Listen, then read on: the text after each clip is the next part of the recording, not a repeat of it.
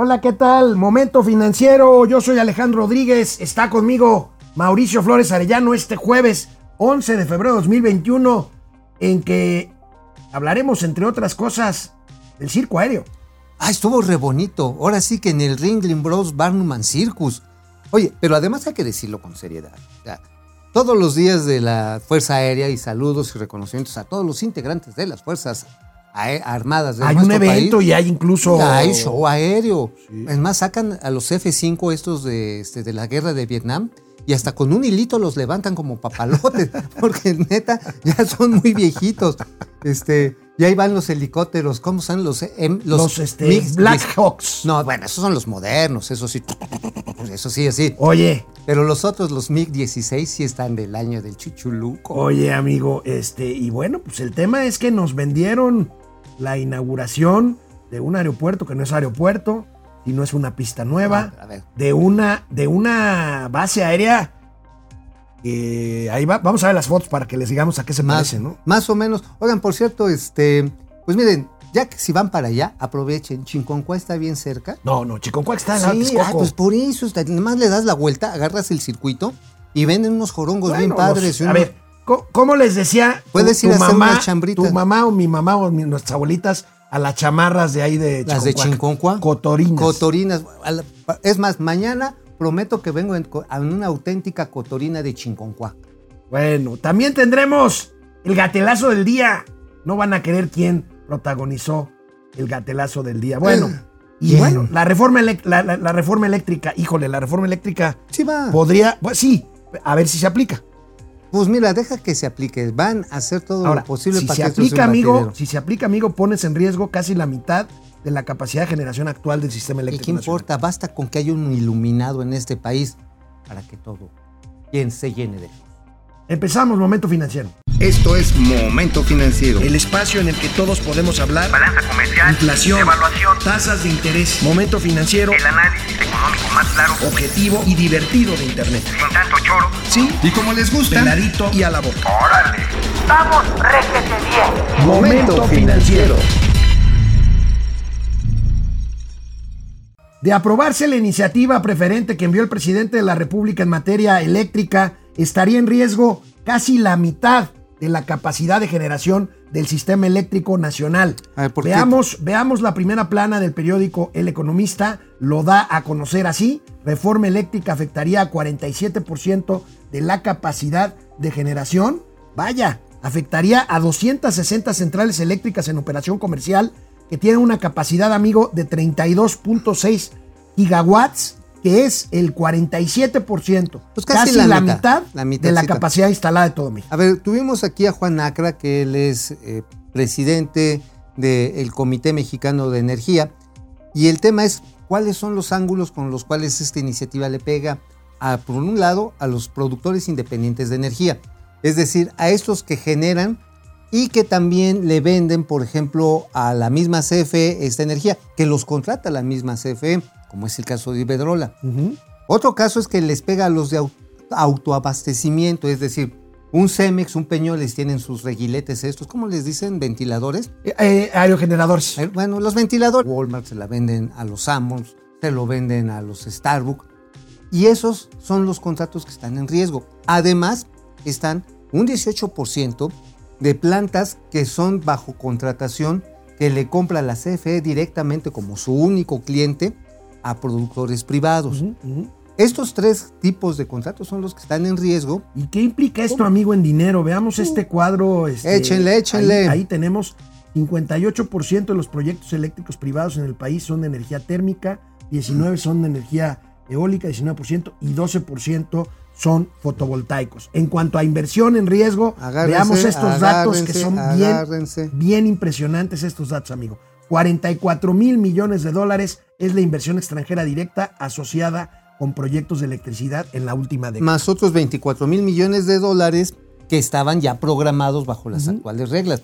Acuérdense, también hay un estudio del Centro de Estudios Legislativos y Presupuestales de la Cámara de Diputados que dice que son 120 mil millones de dólares los que estaríamos litigando porque además hay que considerar los ingresos futuros que están esperando estas compañías.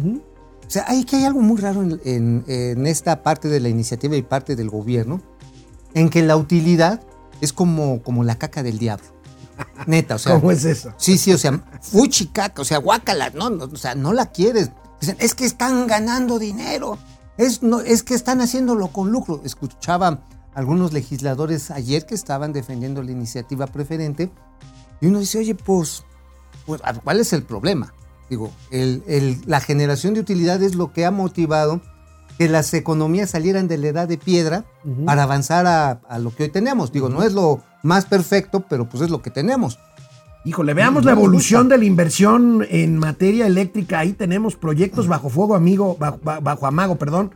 Dice, dice reforma, pues es lo mismo, ¿no? Es más, Flujo de inversión de eh, extranjera directa en energía eléctrica. Fíjate cómo se fue eh, con la reforma energética hasta el tope de 5 mil millones de dólares y se cae dramáticamente entre 2018 y 2019. Habría que ver ahí 2020, también va para abajo, ¿no? No, bueno, totalmente, porque acuérdate que se suspendieron las subastas de temporada abierta.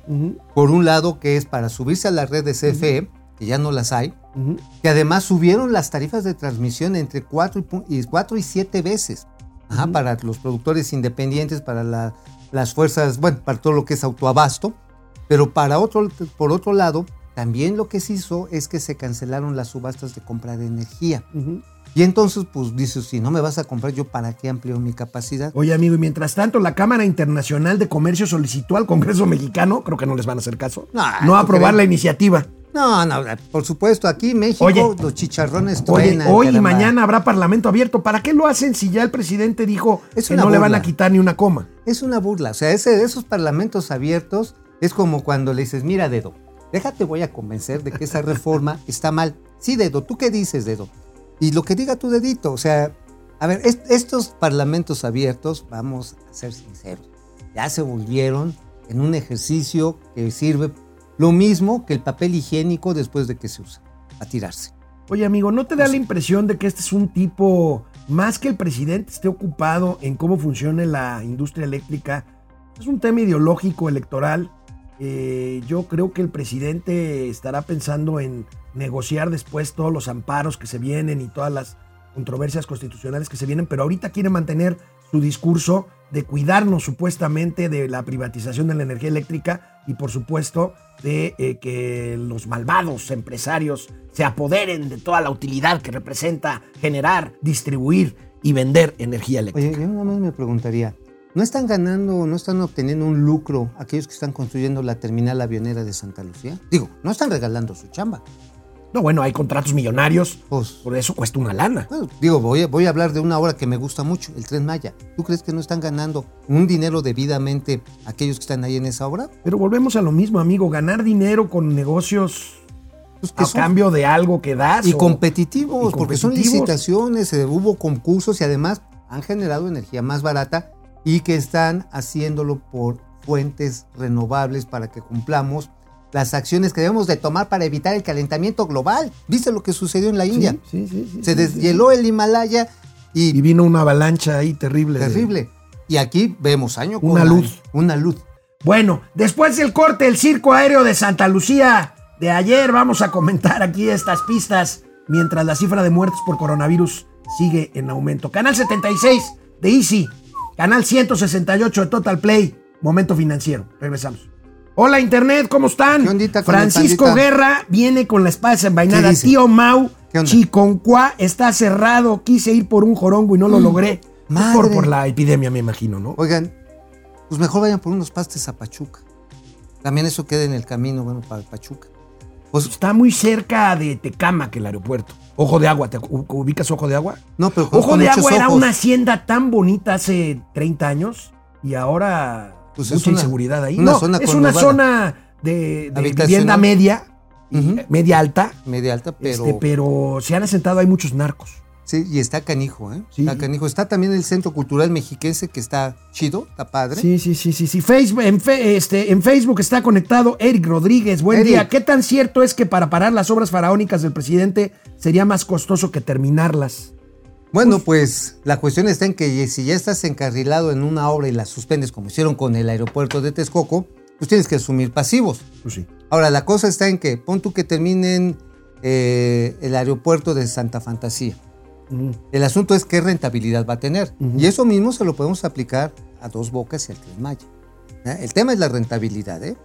Ya, ya te estás. No, a ver, es cierto. Ahora, el. Tren Maya tiene más rentabilidad que el aeropuerto de Santa Fantasía. Entre otras cosas porque va a tener su terminal, su estación, no solamente, no solamente en Cancún, va a tener otra en Santa Fantasía. Está bien. Yo el tren Maya, cada vez que pienso en el tren Maya, pienso en el trenecito que pongo debajo de mi arbolito de Te Navidad. voy a llevar, te voy a Mike llevar. White. y te va a Mike encantar. White desde el Estado de México. Pili Sainz, hoy es jueves y ¿Cómo habemos estás, Mike? vacunas. ¿no? Llegó un Lote, ¿no? un lote de, eh, eh, digamos, insumos para, para, para envasar. Este, hoy, los de Cancino, sí, Los sí, de sí. Cancino, que Ahora, van a envasar en Querétaro. Pero ese ya es la, la vacuna completa a granel, la otra vacuna china, ¿cómo se llama? Este, está la. No es Covax. es Cancino y es Kovac, la otra china. La Covax. Eh, ahora primero veamos si los efectos secundarios no afectan mucho a nuestros adultos mayores. Por cierto, Crush dice mi marido que ¿Qué? no es celoso. Ay, güey. Oye, ¿qué vas a hacer el domingo 14 de febrero? Oye, este, depre, pero una cosa es no ser celoso y otra cosa es, ¿no te daría vergüenza que supieran que Mauricio Flores es el crush de Pili? Qué vergüenza, A ver, no, al contrario, si estoy guapo, ¿cuál es el problema? Vamos a la tele y regresamos a cotorrear con ustedes. Síganos, no se vayan. Ayer fue como una de esas exhibiciones que se hacen el Día de la Independencia o el Día de la Fuerza Aérea Mexicana que organizan los militares en Santa Lucía. Nos quisieron vender la inauguración de un aeropuerto que todavía no existe. Sí se hizo una nueva, una nueva pista de la base militar de Santa Lucía. No es la pista original, la pista original quedó inservible. Mostrábamos ayer el vuelo de 11 minutos que un Boeing 737 de la Fuerza Aérea Mexicana hizo con el presidente a vamos bordo. repetir el, el, este, el diálogo de los pilotos. TP-01, tomando tierra, tomando tierra, tomando tierra, seguimos tomando tierra, ya llegamos, bienvenidos a Santa Lucía. 11 minutos de vuelo. 11 minutos Luego, de vuelo. ¿Sabes cuánto tardaron en regresar por tierra los reporteros, amigo? Como hora y media. Hora 48 Órale, minutos. casi dos horas. Casi dos horas. Oye, pues está chido, imagínate. Llegas a Santa Lucía, te bajas y tienes tiempo de turistear. Tienes tiempo de turistear ahí. El duty free ahí, El duty este. free, ¿no? Vas y compras una- unos pepitorios, te compras unos mazapancitos, Sí, sí, sí. unos jorongos, ya sé, ya nos dijeron que está cerrado ahorita. Oye, ¿podrían rehabilitar la laguna de Zumpango y poner trajineras ahí para, para el tiempo de espera? Un- una conexión de seis horas Ah. No, y te mira, vas a echar ahí un trajinerazo. Pones un parque acuático, pones los toboganes, unos, ya- Unos parachutes. unos parachutes, pones la granja de gansos sagrados. Preso- la, la granja de gansos sagrados. Pues ya, Presumieron ayer que tres vuelos comerciales aterrizaron en Santa Lucía, en una polvosa. Santa Lucía, el riesgo, no es un riesgo la visibilidad por el polvo y las partículas del polvo, alguna piedrita por ahí para los aviones. No, pues esa sí es una piedrota en el zapato de los aviones. No, sola- no la visibilidad tanto porque un día va- habrá sistemas de, de navegación que sean eficientes en una zona que, por cierto, es muy neblinosa, tiene mucho más neblina que el aeropuerto de Ciudad de Oye, México. amigo, presumieron tres vuelos comerciales, no eran tres vuelos comerciales. Déjame nada más terminarte de decirte de lo de la polvadera. Hay quienes decían que, que nadie creía que Torreón pudiera tener un competidor en la, en la generación de tierra hacia el aterrizar. Pero estas chivas, estos polvos que tú bien defines como piedritas, amigo, son eso, se meten en las turbinas, en las piezas mecánicas de los alerones y los trenes de aterrizaje, y aguas, ¿eh? Aguas, aumentan el costo de mantenimiento de los aviones. Bueno, veamos, eh, presumieron, presumieron, digan, di- dijeron, ahí veíamos tweets de secretarios de Estado diciendo, inauguramos el aeropuerto. Ahí tenemos los tres vuelos supuestamente comerciales, iban vacíos. Amigo, estuvieron volando tres horas para poder aterrizar cuando el presidente estaba ahí en la terminal, bueno, en la terminal no, en las obras de la terminal de Santa Fantasía. Eh, Y los Ahí cerraron, tenemos. y, los, y cerraron eh, las operaciones en el espacio aéreo de la Ciudad de México como si fuera el desfile del 15 de septiembre. ¿eh? Pues sí, es que, pues mira, me explicaba un experto hoy en la mañana. Pueden convivir los dos aeropuertos, pero no simultáneamente. O sea, si aterriza un avión en que- Santa Lucía, no puede aterrizar al mismo momento uno en Benito Juárez. Entonces, esta imagen que acabamos de ver son los patrones de espera de los tres vuelos supuestamente comerciales que iban vacíos. Pero amigo, A ver. ¿de qué escribiste hoy? Escribimos precisamente del show aéreo, porque sí, efectivamente, todos los días de la Fuerza Aérea hay un show aéreo. Y ahí damos cuenta de los tiempos, de las matrículas y finalmente de los aviones que estuvieron ahí en el carrusel. Ta, ta, tarara, ta, ta, ta. Este, pero que a final de cuentas le van a afectar en la ecuación a dos aerolíneas de bajo costo, que es Viva Aerobús y es Volaris. ¿Les va a afectar? ¿Por qué les va a afectar? Porque, a ver, tú te subes a un cochecito, un Uber, ¿cuánto te va a costar? 685 pesos. Pongamos que se va a hacer una freeway así para que no te hagas una hora 40. 300. Ah, pum, pero además tienes que pagar la caseta, o sea, esa Sí, no te la van a perdonar. Claro. O te subes al tren suburbano en Buenavista, te va a costar, ¿qué? ¿Qué cuesta? Primero hay que 50 llegar a Buenavista. Ah, luego los tiempos de espera. Entonces todo eso lo vas a ir costeando, lo vas a ir sumando y va a resultar que no le va a salir el numerito de Oye, bajo costo a estas ¿Y qué tal si no hacen un shuttle, como dicen los gringos? O sea, un servicio de puente aéreo de Benito Juárez a Santa Lucía con el mismo avión que voló ayer 11 minutos. Pues va y sí. viene. Oye, está- y así, está este, a ver, pasajeros de conexión. Se te va el avión. ¿Cuál avión? Pues el primero, porque luego es el El segundo. segundo. Oye, pero el problema está en que tienes que ir con mochila, porque si vas por maleta ya no la Ya me están diciendo por acá que por qué no pusimos la columna de Mauricio. No pongo la columna de Mauricio hoy porque Mauricio estuvo dando lata ayer en su Twitter con los vuelos estos supuestamente comerciales que llegaron a, que llegaron a Santa Lucía. Vamos a ver los tweets del, el- del tío Mau. Ahí tenemos ayer. ¿Qué lata diste en Sí, Twitter verdad es que me divertí. Hay que agradecer a Viva Aerobús, que era el puente entre Aysemi y Santa Lucía, a la primer terminal tipo Tapo, que nos ahorrará los embotellamientos en Indios Verdes, que es un dolor de ya sabes de dónde, y los asaltos que desgraciadamente polulan Eh, por ahí, lugar. por ahí, sí, sí. Está sí, sí. durísimo, A ver, otro neta. tweet. Es, ese, ese era el de Volaris. Este es el de Transportes Aéreos Regionales. tal. Será un poquito más fatigoso el trayecto de tipo Tapo a Santa Fantasía desde Querétaro, vas a Querétaro o vas a Monterrey. Estuvieron tres horas dando vueltas. No sé si se alcanza a ver ahí el mapa, pero este pobrecito avión este, de, de las líneas aéreas regionales, la verdad, estuvo cañoncísimo. Eh, lo al rato lo Era, era como si se hubieran ido a Atlanta, tres horas de vuelo. No, no, pero como si se hubieran metido a- al Ya está, laberinto. ya está el de Aeromar. Ahí está el de Aeromar. También a los de Aeromar les tocó dar vueltas como a este weekend en el show de medio tiempo que hubo hoy en el Super Bowl el fin de semana, así en un laberinto. Ontamos, ontamos, ontamos. Pero amigo, vuelta. pues nos vendieron ahí la inauguración de un aeropuerto que no es un aeropuerto. Ahí tenemos la terminal, más bien la base aérea de Santa Lucía nueva. Es la- amigo, es la militar. tuiteaba yo ayer que esto parece una bodega de frijol con gorgojo. Nah, esto es así como una- un price shoes, ¿no? Ponle nivel. Digo, ponle nivel. Price shoes sí le da. Oye, mira, alguien me decía que sería una buena idea Ahí poner. está. Oye, está, es otra foto que esa, es, esa es la foto que mandé. de las obras de la que va a ser la terminal de pasajeros. Ajá. Parece que están construyendo un bazar en Pericuapa. Oye, pero está padre. ¿Sabes por qué está padre? Porque mira, tienes el bodega Urrera. Haces, haces tus compras, porque ves que en los aviones ya no te dan Y- nada. Y, y todavía existe el portón.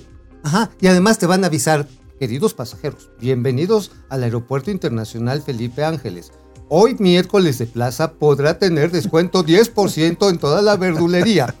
Ya, salchichonería. salchichonería, salchichonería y lácteos me podrán sacar de un apuro con 10% de Bueno, descuento. miren, hablando de este show, porque es un show, la verdad, fíjense que me llamó la atención. Me encontré en CNN una entrevista que le hizo la bella y talentosa Gaby Frías a Enrique Beltranena, el presidente de Volaris.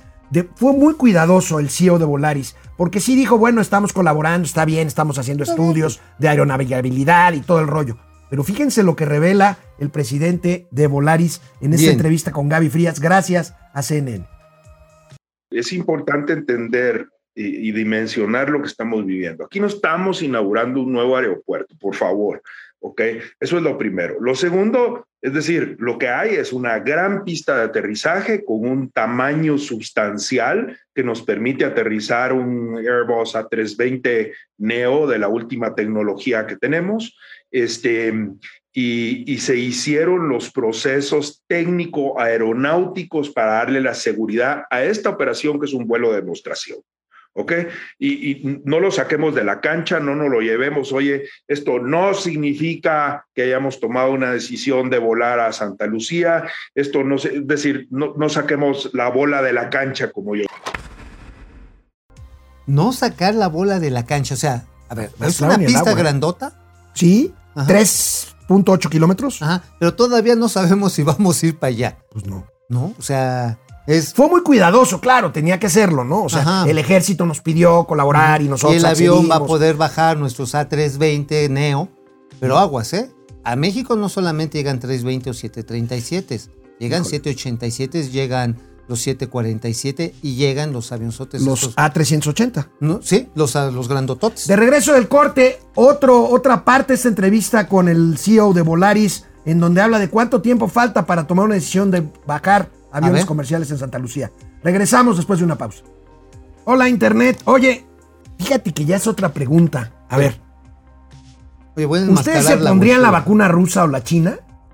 Yo sí las rusas sin bronca, ¿eh? La siguiente pregunta, ¿ustedes bajarían en un avión a Santa Lucía o despegarían de un avión de Santa Lucía? Mm, Pues mira, primero habría que ver si puedes llegar. Primero. Digo, oye, sí estaría padre, mira. Si te vas a Pueblétaro, llegas a Querétaro y después en un camión te regresas a Santa Lucía. Y ya llegas con tiempo para que no te agarren tantas horas de espera ahí. ¿Sabes qué? Cuando Toluca fue un aeropuerto alterno, funcionaba muy bien. Pero nunca llegó a tener su máximo. El No, pero tú, tú llegaste a despegar de Toluca, Sí, era muy claro. cómodo ir a Toluca. Claro, claro, pues digo, ahora sí cuando me encargabas que te trajera lo de los chorizos, iba para allá y mira, acuérdate, el aeropuerto de Toluca se diseñó para 8 millones de pasajeros. Solamente llegó a mover 4 y medio millones de pasajeros. ¿Y sabes qué hicieron pagar esos 4 millones de pasajeros? Le redujeron casi a cero las tarifas de uso aeroportuario de las aerolíneas. Pues sí. ¿Qué van a hacer entonces en Santa Lucía para incentivar que vayan las aerolíneas? ¿Les van a regalar el tour? De entrada necesitan. eh, Hoy el presidente dijo que había corrupción en Mitre. Uy, Híjole. creo que va a haber. Bueno. A ver, Mau ¿con qué no he Ríos. Hola amigos, Carlos Ramírez, feliz jueves amigo. Fra- Paco, Paco Guerra, excelente jueves. Con Saludos. tanto circo de pistas aéreas, la nueva central de abastos de Santa Lucía y el regreso del Mesías se distrajo un poco la atención de los muertos y problemas. Estoy de acuerdo sí. contigo, ¿eh? Sí, Ya tuvimos- 180 mil, casi tres veces la cifra catastrófica de Gatel. Bueno, y esos son los datos oficiales. Lamentablemente podemos estar hablando que estemos cerca de los 400 mil. Depredador Mercenario, hoy en el programa de Ciro, uno de sus colaboradores, Padgett, Humberto Padgett, mencionó que la base de Santa Lucía, un año antes de inicio de obras, ya había tenido una remodelación por 1.300 millones de pesos. Así Fíjate, es. ¿Y sabes quién lo hizo? La empresa Tradeco. Tradeco. Tradeco, sí. Sí, la de Federico Martínez fue Sí, la sí, que sí. hizo. Fue un contratote. Este, Fidel Reyes Morales, buenos días al dúo dinámico, Alex Rodríguez y Tío Mau. Espero que salga mi guajolojet a Fantalucía. Saludos, comunidad de Momento Financiero, saludos. Saludos a todos. Mau Ríos. ¿qué les pareció las superinstalaciones de la mejor obra en construcción en el mundo? Dijo el presidente que era la, la Es que mayor obra. Es que sí está chida. No O manches. sea, a ver, sí, a ver. Tienes el Price Shoes. Tienes. El Price Shoes. Tienes bodega Urreray pegado. Además, es multiuso. Puede ser una bodega, como bien lo dijiste, Ahora, oye. de Segalmex. Di- dicen los chairos que somos clasistas por decirle central avionera. Pues, pues ojalá que un día puedan. Vamos a la tele, regresamos. Bueno, vimos estas declaraciones que le hace CNN Enrique Beltranena, eh, el presidente de Volaris, y cuando le preguntó Gaby Frías a Enrique cuánto tiene que pasar para que tomen una decisión si van o no van a Santa Lucía, A ver. esto fue lo que dijo. Yo creo que como mínimo dos años, Gaby, estamos en los procesos de certificación que son un poquito más larguitos y tediosos y, y detallistas. Eh, este, pero yo, pues yo te diría que a dos años podríamos estar evaluando una posibilidad seria de participar, pro- provisto que siga la obra en el ritmo que sigue y, y que sigan caminando las cosas como van. Esto una vez terminadas las obras. Dos Eso años, o sea, pero a ver, dijo dos años a partir de ahorita. No, dijo en caso de que sigan a este ritmo. Ok, Es entonces en un ritmo es el, que en el el año que presidente viene prometió se en- terminen. el presidente promete entregar Santa Lucía el 21 de marzo del año que viene, A de partir de ahí 2022. se hacen las evaluaciones. o sea, sería hasta 2025. Más ¿Cuándo iba a empezar a funcionar el aeropuerto de Texcoco? este, en el 2022. 2022. Sí, ya, ya, pero Las ya dos después- primeras pistas. Sí, y ya con las certificaciones. Las certificaciones no son fáciles porque tienen que verificar pistas, tienen que verificar trayectorias. Si los radares funcionan. ¿Cuándo empezó a construirse Texcoco?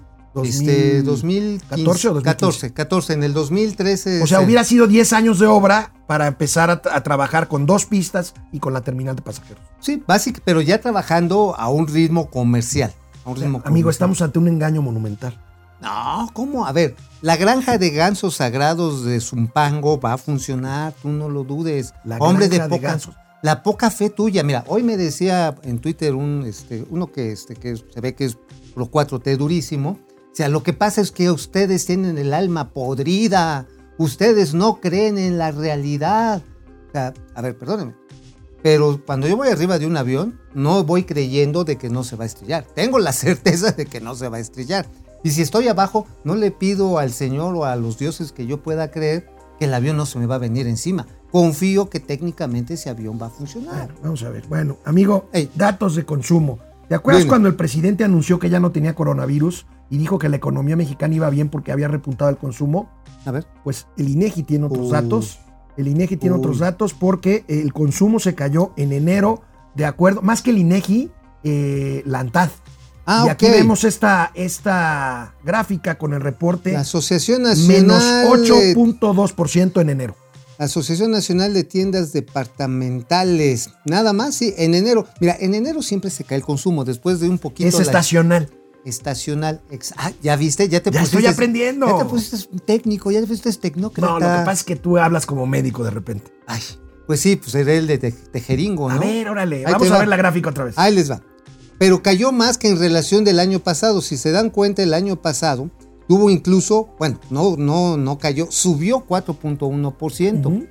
Sin embargo, pues aquí está reflejado el impacto económico que tiene sobre el bolsillo de las familias el- eh, la, la pandemia y la crisis económica. Y la cuesta de enero, que es normal. Pero, o sea, todos los efectos juntos, pues sí es una Está joda. cañón. Es una joda. Ahora, hay que checar el que le llaman el ticket promedio. El ticket promedio ya ha tenido una caída de prácticamente 15%. Te refieres a el consumo promedio por cada, Exactamente, por por cada carrito. persona que va al, al- al súper. Ah, sí, sí, pues ya, digo, antes comprabas, no ¿Cuánto? sé, ¿Cuánto disminuye el ticket promedio? casi 18%. Wow. Casi 18%, pues sí, porque imagínate, antes este, comprabas este, mucho más cervezas, por ejemplo, nada más te conformas con dos, o tienes que llevar, en vez de frijol precocido, pues lo llevas, este, ahí el de Sacoslovaquia que viene en cajitas, este, reduces tus, tus raciones, ¿no? A final de cuentas. Bueno, y en cuanto a la deuda, amigo, en cuanto a la deuda, a pesar también de que el gobierno dice y dice y dice y dice que la deuda no se ha incrementado, las cifras indican que ha crecido a niveles no vistos en cuatro años. 52.2% del PIB, un incremento de casi 8% en el último año de 2019 contra 2020. Veamos esta gráfica Viene. de nuestros amigos de Reforma. Ahí está la deuda, amigo. Ahí está, no solamente en términos proporcionales, como bien refieres, amigo, es el aumento, ya no solamente es más de la mitad del Producto Interno Bruto, sino que también el saldo bruto ha aumentado, chéquense ustedes, prácticamente un billón cuatrocientos mil millones de dólares desde 2016 a la fecha. Y es más, en el periodo que va de este gobierno, que llegó a estar en 10 mil, casi 10 mil, bueno, no 10 mil, 11 mil, se da un brinco de un billón 800 mil millones de pesos. ¿Y qué crees que hay adentro? amigo? Ayer me puse no solamente a jeringar en Twitter, también puse a hacer mis labores periodísticas. Ah, vaya. También, vaya. también, también. Hasta que te pones a Ajá, pues darle. en vez, en a ver, cuando. ¿y qué encontraste?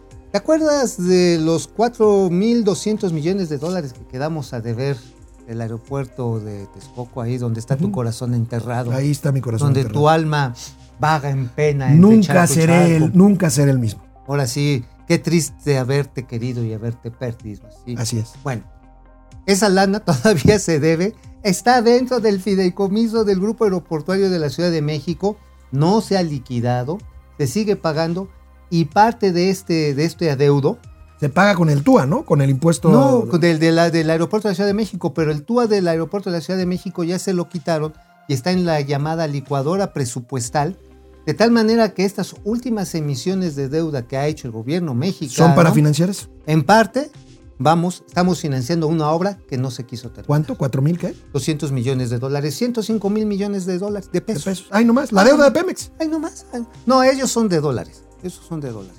Esos 105 mil. Ah, sí, sí, sí, sí. sí. 105 mil, esos nada más son lo Sí, que sí. quedaron a deber de, Sí, sí, de sí, proveedores el año Sí, pasado. no, la deuda de Pemex es 100 mil millones de dólares. Ajá, exactamente. Pero de todas maneras es una la nota.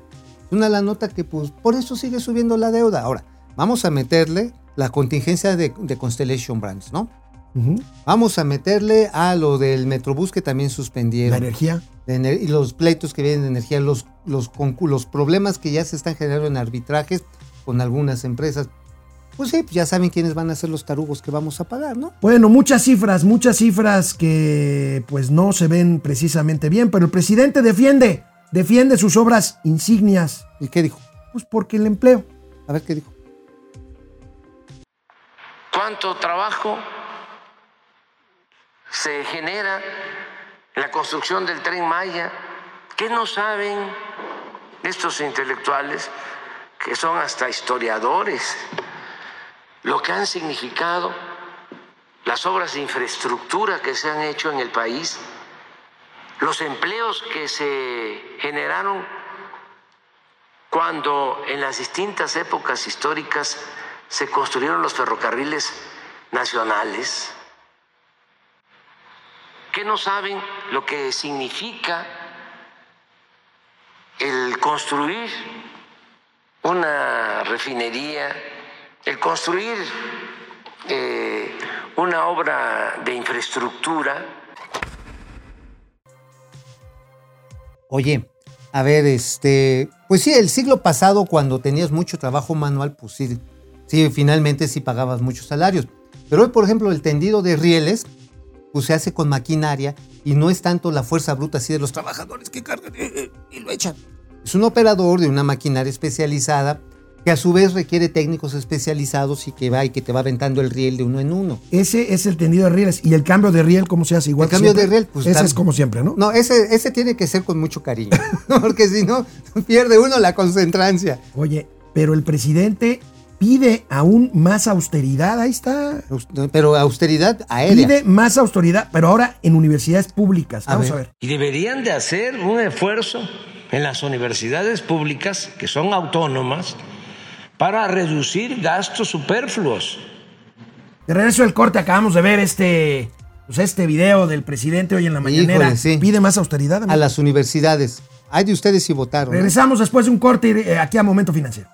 Aquí estamos de vuelta en internet. ¿Eh? Ahí va, ahí va. ¿Qué onda? Oye, ¿qué onda con el tema este de, de los trabajos que está defendiendo? Sí se generan empleos, amigo, pero ya no son de esa magnitud. Además, los trabajos, los salarios que se trabaja, que se pagan ahí en- a los peones de obra, pues no los van a sacar de jodidos. O sea, sí te ayudan, sí te dan la chamba, pero no se termina ahí. Lo que se necesita hacer en algunos casos es incorporarlos a los negocios que van después de la obra. Ergo, el tema del tren Maya. No basta con que Oh. ay- ayudes a poner los rieles. Yo sé que a ti te gusta el riel, amigo, pero lo terminas de poner, haces el cambio de riel, vas ahí, pero después lo que necesitas Bueno. es una forma de ver. vida para la gente que anda ahí en el... Mau Ríos, Dante Delgado desde ¿Qué Metepec? Fernando González, buenos días, Fer. Juan Murguía, Munguía, Juan saludos. Marco Reyes, ¿cuál es el costo de externar una, de, ex- de estrenar, perdón, una pista? Cancelación Aeropuerto Texcoco. Pues sí, es una pista buena, este, de, de buenas hecho. dimensiones, con buenas especificaciones. Pero pues es una pista. Pero es- déjame decirles, es más corta que la más larga, sin que sea trabalenguas, del Aeropuerto Internacional de la Ciudad de México. ¿eh? Estas miden 5 kilómetros. La de la, La de Ciudad de Toluca México... mide casi seis, casi seis. porque Ah, está como más las alta. de Texcoco. Las de Texcoco también iban a ser 6 René kilómetros. Franco, buen día, dúo dinámico, ya es jueves. Francisco García, el presidente sigue presumiendo sus programas clientelares, pero no menciona el porcentaje de éxito de cada uno de ellos. Buen punto, Francisco García. Exactamente. O sea, ¿cuánta gente, por ejemplo, de los jóvenes trabajando o escribiendo o escriturando el futuro, cuántos de ellos se reintegran al trabajo ya en una empresa en el que les dio el chance? Mm, El año pasado fue el 10%. ujú. O sea, si sacas uno de 10, estás reprobado. José Sí. Almazán Mendiola, la central camionera se ve mejor y más moderna que el aeropuerto de Santa Lucía. Servando González Muñoz. Servando, ¿cómo estás? Servando, ¿cómo te Gracias? Guillermo Sánchez Mendoza. Lo bueno del nuevo aeropuerto es que será uno de los mejores del mundo, según AMLO. Se ve que nunca han salido de, ha salido de México. Pues sí, No, pues sí, bueno, sí fue a Washington. Y ¿no? fue a. de- aterrizó Cuba. en dónde? ¿Aterrizó en la base aérea o en, o en Dulce? No, en Dulce. Ah, en pues es que fue en un avión comercial, ¿verdad? Sí, claro, se fue en un avión comercial. Ahora, este, también fue a Cuba en, un, mo- en ciertos momentos, ha ido a... Ah, el aeropuerto José Martí Sí, que es una es maravilla, majestuoso. es- Regresamos a la tele. Pues decíamos que el presidente, eh, pues aparte de presumir sus obras insignia, pues para poderlas financiar, pues exige más, más austeridad Ahora, en universidades públicas, la educación, pues como no es prioridad, pues Y deberían de hacer un esfuerzo en las universidades públicas, que son autónomas, para reducir gastos superfluos. Todo lo que gastan eh, directivos de universidades públicas, eh, ahorrarlo para que no se cobren cuotas en las universidades públicas. Lo que hicimos en cuanto a los servicios de salud, decían que era imposible en los institutos de salud, en nutrición, en cardiología, en el Instituto mm, eh, para la atención de enfermedades respiratorias, que había que eh, pagar cuotas. Se dijo, no, gratuito, y está funcionando. híjole. Claro, pues, hay no que, hay, que, estamos- a ver, hay que quitar gastos superfluos de las universidades. Por Sí, ejemplo, sin duda. Puedes omitir a los maestros, puedes omitir los pizarrones, puedes omitir las ventanas, puedes omitir los mijitorios para ver para qué quieren ir a echar la firma si nada más van a agarrarse sus cosas, mendigos escuincles, este, Cochinos. cachondos, cochinos. Este, a ver, ¿qué otra cosa es, es superfluo en las universidades? Pues las calificaciones, Sí, el servicio de limpieza las los, los instalaciones. exámenes, ¿para qué? Los si todo es libre. Este, ¿Qué otra cosa puede ser? Pues los directivos. Mira, con que les lleven el libro de economía moral y la Híjole, cartilla de bien portados.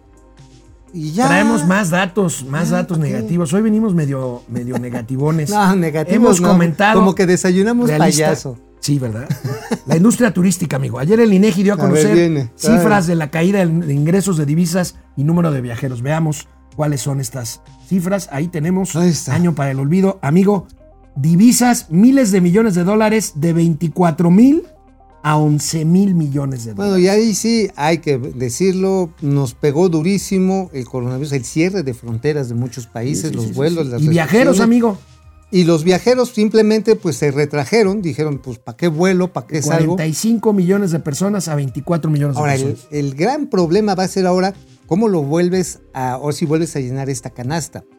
Porque muchos turistas, sobre todo los estadounidenses, ahora con las restricciones y que México ya está en el radar, no del gobierno de Biden, sino de todos los gobiernos del mundo como un país donde pues realmente tenemos un relajo peligroso con la pandemia, pues dice, no, ¿sabes qué? ¿Qué? ¿Vamos a Cancún o vamos a Yellowstone? No, pues vámonos a Yellowstone, ¿no? Ahí donde el oso yogi. donde los oyogis sí, pues prefieren irse allá o a las cataratas del Niágara o vamos, este, Oye, amigo, sobre esto del turismo, ayer un tuit de un, igual, un apologista del gobierno actual de la 4T, decía, ya ven, el presidente hizo bien en cancelar Texcoco porque con la pandemia el tráfico aéreo disminuyó. Entonces, ¿para qué queríamos una obra de tal magnitud? Imagínate nomás. oye, entonces, oye, Dios mío, o sea, estos sí están viendo como adivino en el tiempo, Sí, ¿vieron? sí, sí, como- sea, dijo, viene una pandemia, mis antenitas de vinil dicen que viene una pandemia, cancelen ese aeropuerto, no lo vamos a necesitar. un gobierno pitonizo. Pues sí, pues sí, pues sí, pitonizo, ya me agarraste la vuelta. No, pero sí no, es no, no, no, no, pero sí, o sea, es adivino, o sea, ni el oráculo de Delfos, mano, o sea, Sí, sí, sí. estamos anonadados. Bueno, amigo, una encuesta realizada entre inversionistas por el banco de inversión Credit Suisse ¿Qué dijo? ve, fíjate, esta es una buena noticia, ve un menor riesgo de que México pierda su grado de inversión este año. Vamos a ver, ahí está la nota del financiero, prevén menos riesgo. ¿Sabes qué están viendo, amigo? Finalmente, aunque la deuda ya vimos que se incrementa, ¿sabe qué les gusta? El manejo eh, ¿Fiscal? Pues fiscal, el manejo de finanzas Sí, públicas. claro, o sea, O sea, se sigue no gastar pagando. más. Y se sigue ingresa. pagando religiosamente el servicio de las Sí, claro, deudas. O sea, eso que ni qué hay que decirlo, es la fórmula más neoliberal de los neoliberales. O sea, el mismo Milton Friedman debe estar ahorita espantado. Yo creo que hasta Margaret Thatcher le está diciendo ya al secretario Herrera, ya bájale mano, ciérrale mano, porque o sea, es tan, el, tan efectivo el proceso de restricción de gastos Ujú. que bueno, pues efectivamente, pues más austeridad a las universidades públicas, eh, em, centros hospitalarios que no tienen Ahora- ni siquiera lo esencial. Es reflejo de esta disciplina férrea. Deb- Debo, Férrea. debo decir, debo decir, la pregunta sigue siendo, ¿y aplica esta disciplina férrea para una crisis como la pandemia en la que necesitas apoyos fiscales para empresas y para empresarios? No, porque los empresarios robaron más con el PRIAN. Híjole. Bueno, vamos a ver el cuadro este, el cuadro de la encuesta. Ahí está. Fíjate, el consenso de los encuestados por Credit Suisse, 76% de los inversionistas prevén que la nota soberana de México, o sea, el grado de inversión, no sufrirá un recorte en los próximos seis meses, pero 45% prevé que el país no perderá el grado de inversión en este gobierno, o sea, hasta el 2024. Pues es buena noticia Es una después buena de todo, ¿no? noticia, digo, mantienes la calificación riesgo país. Ahora, tampoco lo dicen porque sean muy buenos, también saben que se pueden estar pisando la lengua. A ver, si tú encareces el, el costo, el riesgo país, es decir, te bajo la nota y no, no, no la, la lana, sino te bajo la La calificación. ¿qué va a pasar con lo que tienes que pagar de inmediato? Pues vas a poder pagar lo que puedas pagar y lo que no, no. Entonces, ¿quiénes son los clientes de las calificadoras? Los bancos, los fondos de inversión, los que han prestado. Te podrían estar dando un balazo en el pie si degradan la calificación porque meterían en un estrés financiero demasiado. Pues tendrás que salirte, ¿no? Tendrías que salirte y tomar pérdidas. Entonces dicen, no, mira, déjalos tranquilitos, no me los cachetees. Ahora, eso sí, quieres pague. colocar nueva deuda, te ayuda el grado de inversión, pero la tasa se va bastante sigue, arriba. sí, pues que es lo que hemos estado viendo. O sea, sí te ayuda que no, pero de todas maneras tienes un mayor costo. Oye, amigo, outsourcing, hay una versión que circula por ahí en el Senado de que están trabajando una nueva iniciativa para suavizar un poquito la iniciativa de outsourcing. Eso sería otra buena noticia, ¿no? Ojalá que sí, ay, ya son muchísimas las voces de multinacionales, nacionales, gobiernos de, de Tratado de, Comercio México, Estados Unidos, Canadá, que están diciendo, hagan eso y se les va a ir la lana, pero así van a tener pérdidas ¿Podemos de ver esta versión? Eh, ver. ahí la tenemos.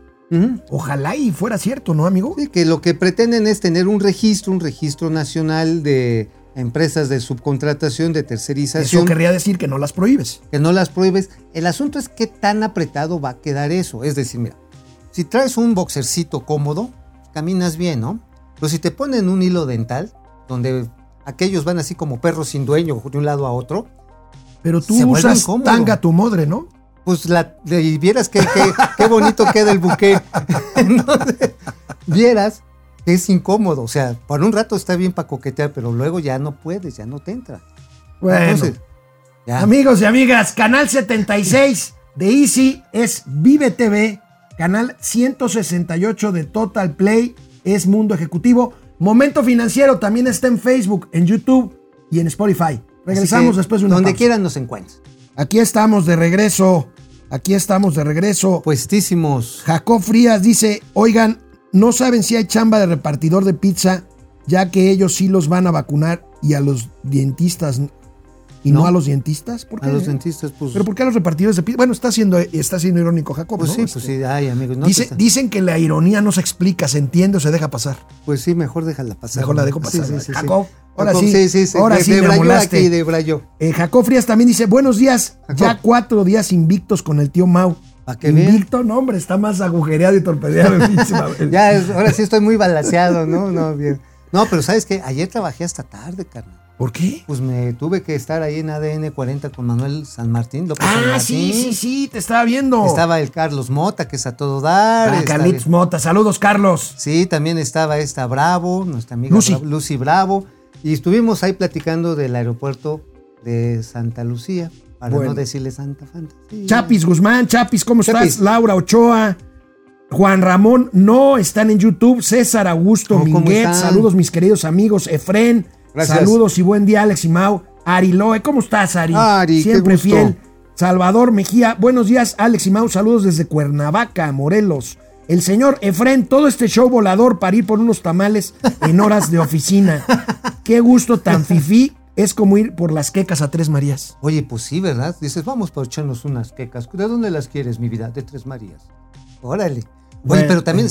si hay buenas barbacoas en el rumbo, pasándote Sí, cama. sí, sí, por ahí. hay- Encuent- ¿ves no, no, allá en? Ojo de Agua hay una barbacoa muy buena. Sí, sí, dices, órale. Ráfaga Martínez, hola Ráfaga. Ráfaga, ¿qué hubo? Pensé que era una bodega horrera.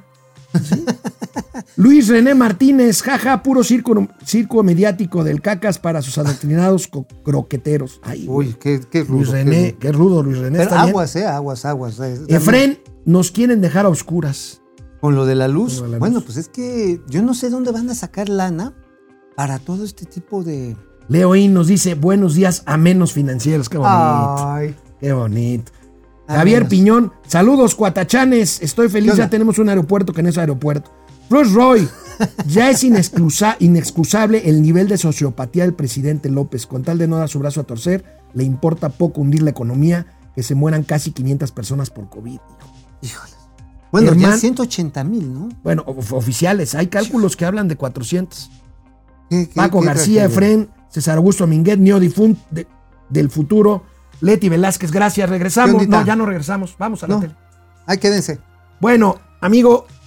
¿sabes cuánto costaría sanear petróleos mexicanos? O sea, dejarla al punto. Creen que es muy fácil, pero la verdad es que nos costaría 12 puntos, 12 puntos del PIB. ¿Cuánto equivale 12 puntos del PIB más o menos? No, pues mira, si cada punto del PIB anda como por 300 mil millones de varos, tú estás hablando de 3 billones. Tres y medio billones. Más, déjalo 3.7 billones. 3.7 billones de pesos. Veamos un análisis de la Fundación de Estudios Financieros Fundef. Ahí tenemos, amigo, los escenarios y el costo en puntos del PIB por cada uno de ellos. Pues nada más, el gobierno debe cubrir las pérdidas operativas para que no incumpla sus obligaciones. De 2 a 3 puntos del PIB en los próximos 5 años. Ese punto, el punto A. El, El punto. B. Ajá. Adicional al punto anterior, se le debe otorgar un apoyo para mantener un nivel adecuado de No, inversión. bueno. Eso nos costaría de 4 a 6 puntos en los próximos 5 años. que se financian a cinco años. Sí, asumir el pasivo laboral más la deuda financiera, así como el costo de una reestructura profunda y separar el negocio de la exploración del resto de la empresa. El negocio, 10 del- a 12. el negocio de, de la exploración puede ser interesante siempre y cuando los precios se sostengan. El problema de la refinación es que se está acabando el mercado.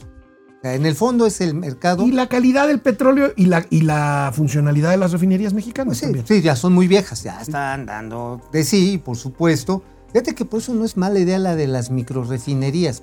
Ahora, pues, por eso son a menor escala y se van ajustando a una demanda que en el largo plazo está reduciéndose. Ujú. O sea, sin embargo, digo, primero van a dejar de utilizar combustibles fósiles en los países desarrollados y ya nosotros que estamos más cercanos del tercer mundo después y después los del cuarto mundo y así. Una refinería modular lo que te sirve es que la vas adecuando e incluso la puedes desplazar.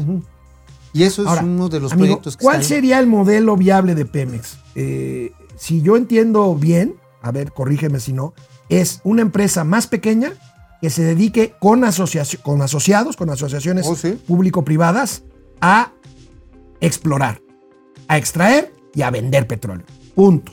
Se acabó el asunto. Bueno, mira, si la fondeas bien, nada más que ese es el problema. Si le metes lana, la puede manejar el Estado y nada más llegar a asociaciones estratégicas para cierto tipo de tecnologías, como por ejemplo con Texaco con BP para Para aguas profundas y lutitas y todo esto. todo eso. Pero, por ejemplo, para refinación tiene más sentido las asociaciones operativas y de capital. No, pero refinación la saco del mapa. de A la- ver, del- del- Sí. a ver. A ver, ¿no te acuerdas que ya hay un proyecto que está en marcha?